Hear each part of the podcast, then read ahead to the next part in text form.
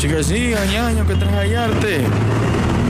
Es hora de Déjalo Salir, un programa en el que hablaremos de culturas, tendencias y aspectos sociales. Quédate en nuestra sintonía y comparte con nosotros.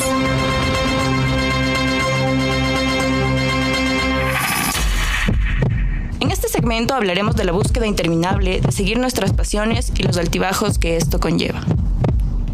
Escucha tu intuición y no te arrepentirás. Relato de Antonio Walker, el sacerdote de las suspensiones corporales. ¿Cómo llegó al mundo de las suspensiones? Fue un proceso. Primero comencé con la modificación corporal a los 18 años. No recuerdo la fecha exacta, pero estoy aquí, digamos que por un error.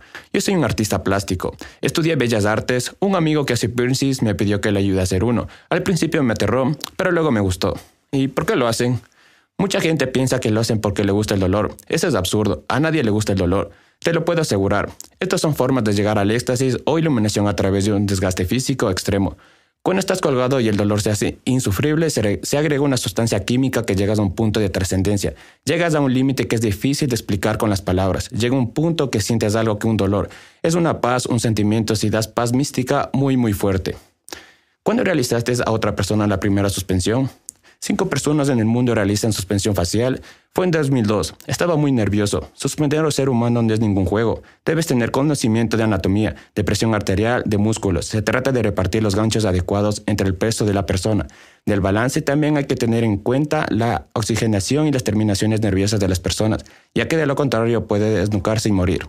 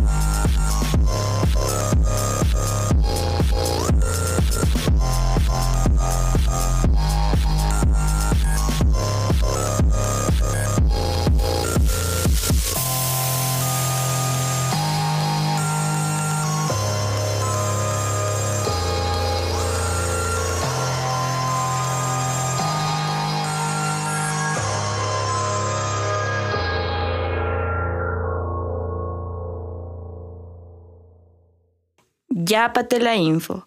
¿Sabías que el tatuaje más antiguo es de un cazador neolítico del 5300 a.C.? Se encontró en 1999 enterrado en un glaciar en la frontera entre Austria e Italia.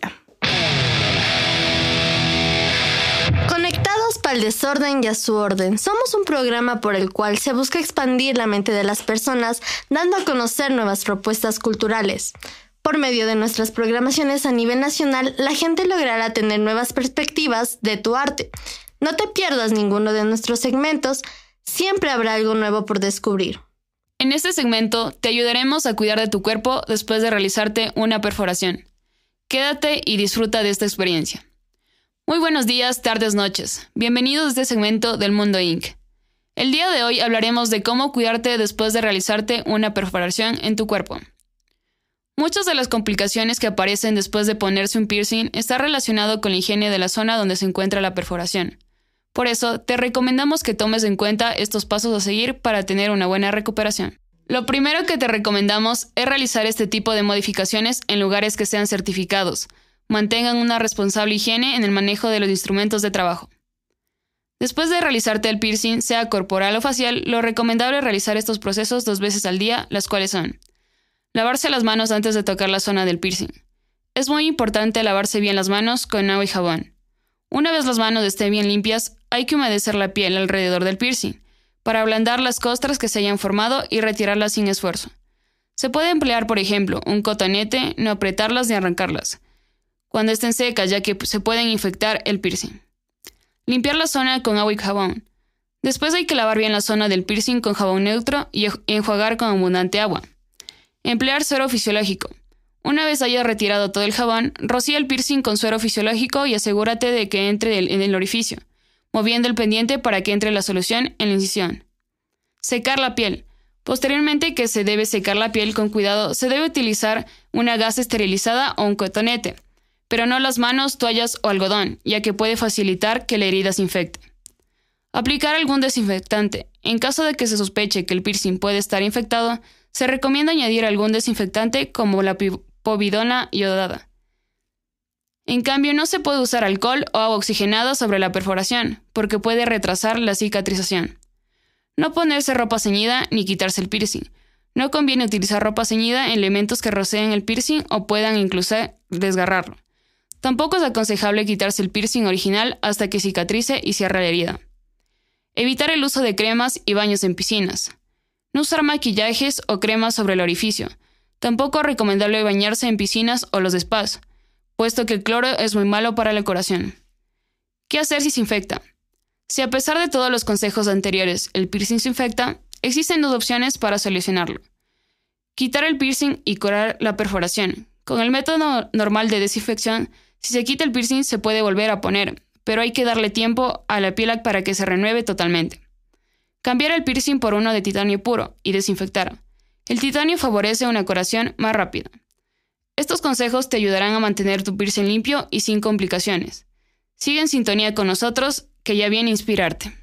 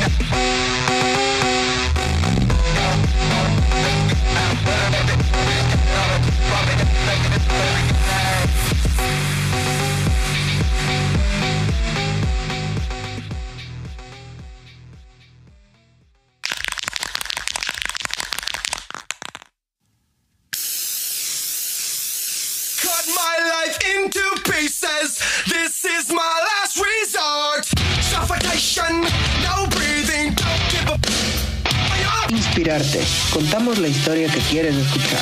En la calle, en el bus, en el trabajo, viajando, charlando, jugando, compartiendo. Solo, con amigos, en cada esquina, en cada momento. Inspírate, tomando como ejemplo la vida de los ídolos de música. Hola, bienvenidos a Inspirarte.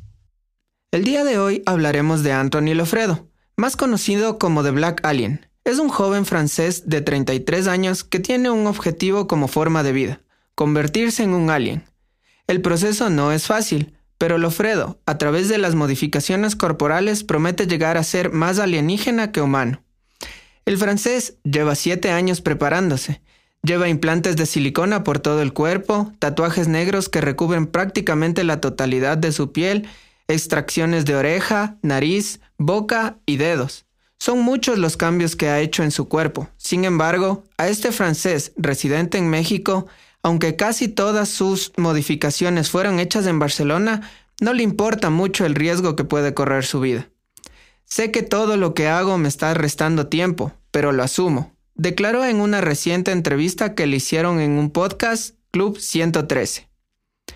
El Black Alien contó en una entrevista que el Face ID de su iPhone no lo reconoce, lo que quiso decir es que los reconocimientos faciales de los nuevos terminales telefónicos no reconocen su cara al desbloquear el aparato, debido a su apariencia poco humana. Entre sus intervenciones más sonadas, además de la amputación de varios dedos de una mano, se encuentran los implantes de silicona en su cabeza, el corte de la lengua para tenerla bífida o el afilado de sus dientes. A final del pasado mes de abril, el propio Black Alien anunció en Instagram que el próximo paso para su transformación sería amputarse una pierna. Anthony Lofredo aseguró que, por el momento, lleva un 41% de su transformación en Alien y seguirá trabajando hasta completarla.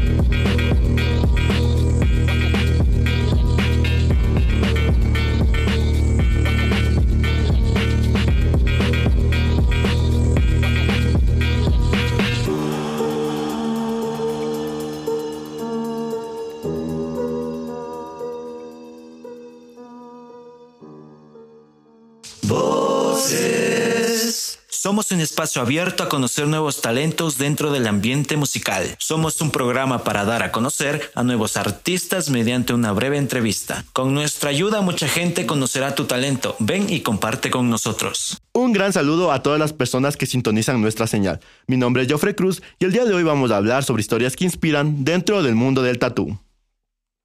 El tatuaje es una práctica que ha ido evolucionando en nuestra sociedad, pues se ha dejado de lado los tabúes con los que se lo relacionaba.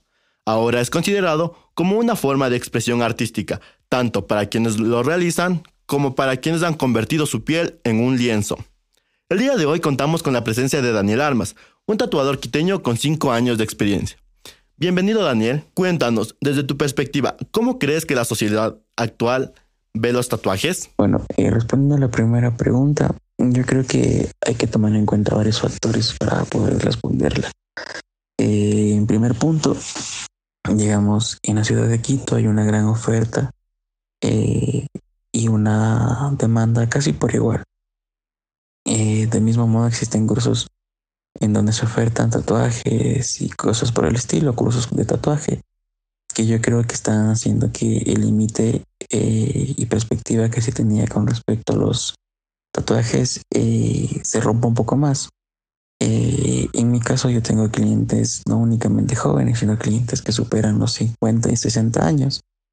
Yo creo que una propaganda mediática eh, a nivel parroquial o provincial eh, por redes nos ha ayudado a mejorar, digamos, por así, la aceptación que tiene el tatuaje dentro de lo que es la sociedad quiteña en este caso.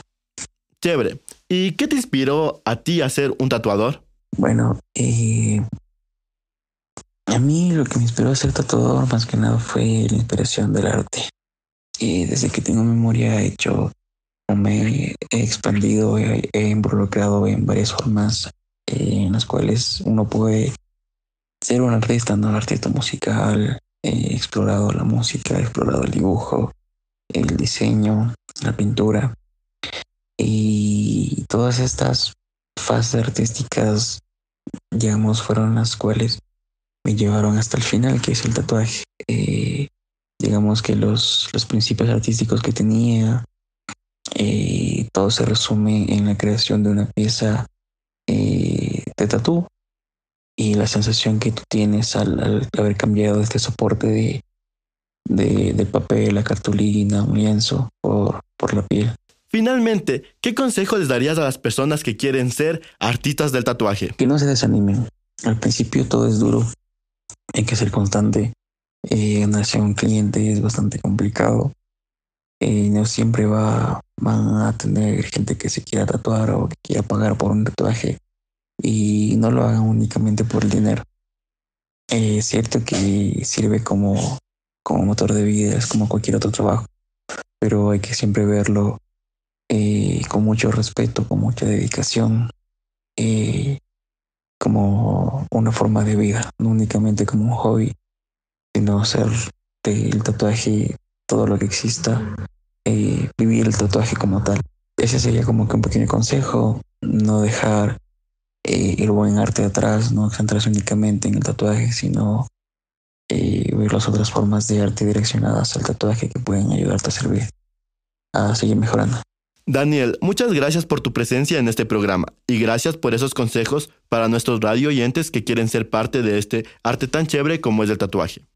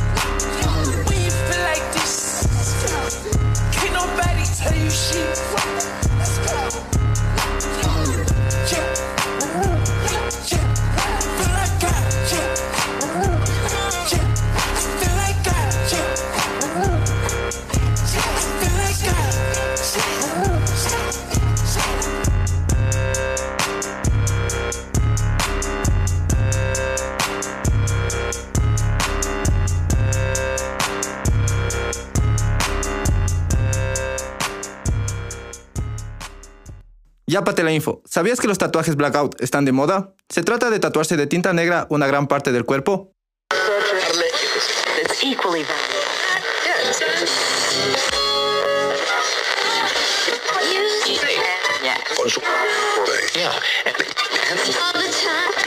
Que nunca falte. Abramos un pequeño espacio en nuestras vidas para recordar aquellos sonidos que siempre estarán. Somos un fragmento enfocado en la cotidianidad del día a día, centrados en lo que no puede faltar. Un programa que hablaremos del mundo del tatú. Buenos días queridos oyentes. El día de hoy hablaremos sobre una técnica no muy conocida en el mundo de los tatuajes, que se trata de la técnica llamada hand pocket. Las técnicas antiguas están de moda como sucede en los tatuajes, que regresan a una técnica sin máquinas en la que el tatuaje se lleva a cabo a mano por el tatuador, olvidándose de la parte más tecnológica o industrial de los tatuajes. ¿Qué son los tatuajes hand pocket? Se trata de una técnica que pone de manifiesto el menos es más, volviéndolo a la parte más cruda de los tatuajes. Son tatuajes hechos a manos por el tatuador, sin máquinas. Se trata de una técnica menos agresiva para la piel. Es una técnica más lenta, pero que cicatriza mucho más rápida, por lo que se provocan menos infecciones a la piel. La historia nos da a conocer que este tipo de tatuajes se los encontraron en las momias, siglos antes de la era cristiana, y se cree que hacían estos diseños simples en rituales donde el chamán realizaba estos tatuajes a los presentes para que las personas accedieran a un lugar mucho mejor después de la muerte. ¿Cómo se realizan los tatuajes hand pocket? Para realizarlos se suelen utilizar una aguja fina sujeta a otro elemento que permita el mejor agarre como palitos de madera donde se pegan las agujas. Esta herramienta y el diseño es suficiente para realizar el tatuaje hand pocket. Evidentemente, para este tipo de tatuajes hand pocket se eligen diseños muy sencillos, sin sombreado ni relieves. En ellos queda muy presente el arte y el pulso del tatuador como dibujante. ¿Duelen los tatuajes hand pocket? Son menos dolorosos por el simple hecho que son hechos a mano. Como mucho dos agujas penetran a la piel, Mientras que utilizamos una máquina, se puede utilizar hasta 11 agujas y duele más. ¿Cuánto tardas en hacerse un tatuaje hand pocket? Ser una técnica que utiliza menos agujas, es más lento que un tatuaje tradicional. Según los tatuadores, para realizar esta técnica se demora en una media de 3 a 4 horas, si hablamos de tatuajes pequeños. Si son tatuajes grandes, se suele hacer en varias sesiones. Para finalizar, hablaremos de las ventajas y desventajas de los tatuajes hand pocket. Algunas de las ventajas son son menos intrusivos para la piel, no sangran, cicatrizan más rápido. Es menos posible la infección, son menos dolorosas. Las, desventajas son, se tarda más en su realización, los diseños son más sencillos, el resultado depende más del arte del tatuador, son más caros porque requieren mayor tiempo al realizarlo. Gracias por escuchar este segmento. Nos vemos en la siguiente emisión de Déjalo salir. Muchas gracias a las personas que sintonizaron nuestra señal. Y como dijo mi papá, los abandono. Hasta el próximo programa.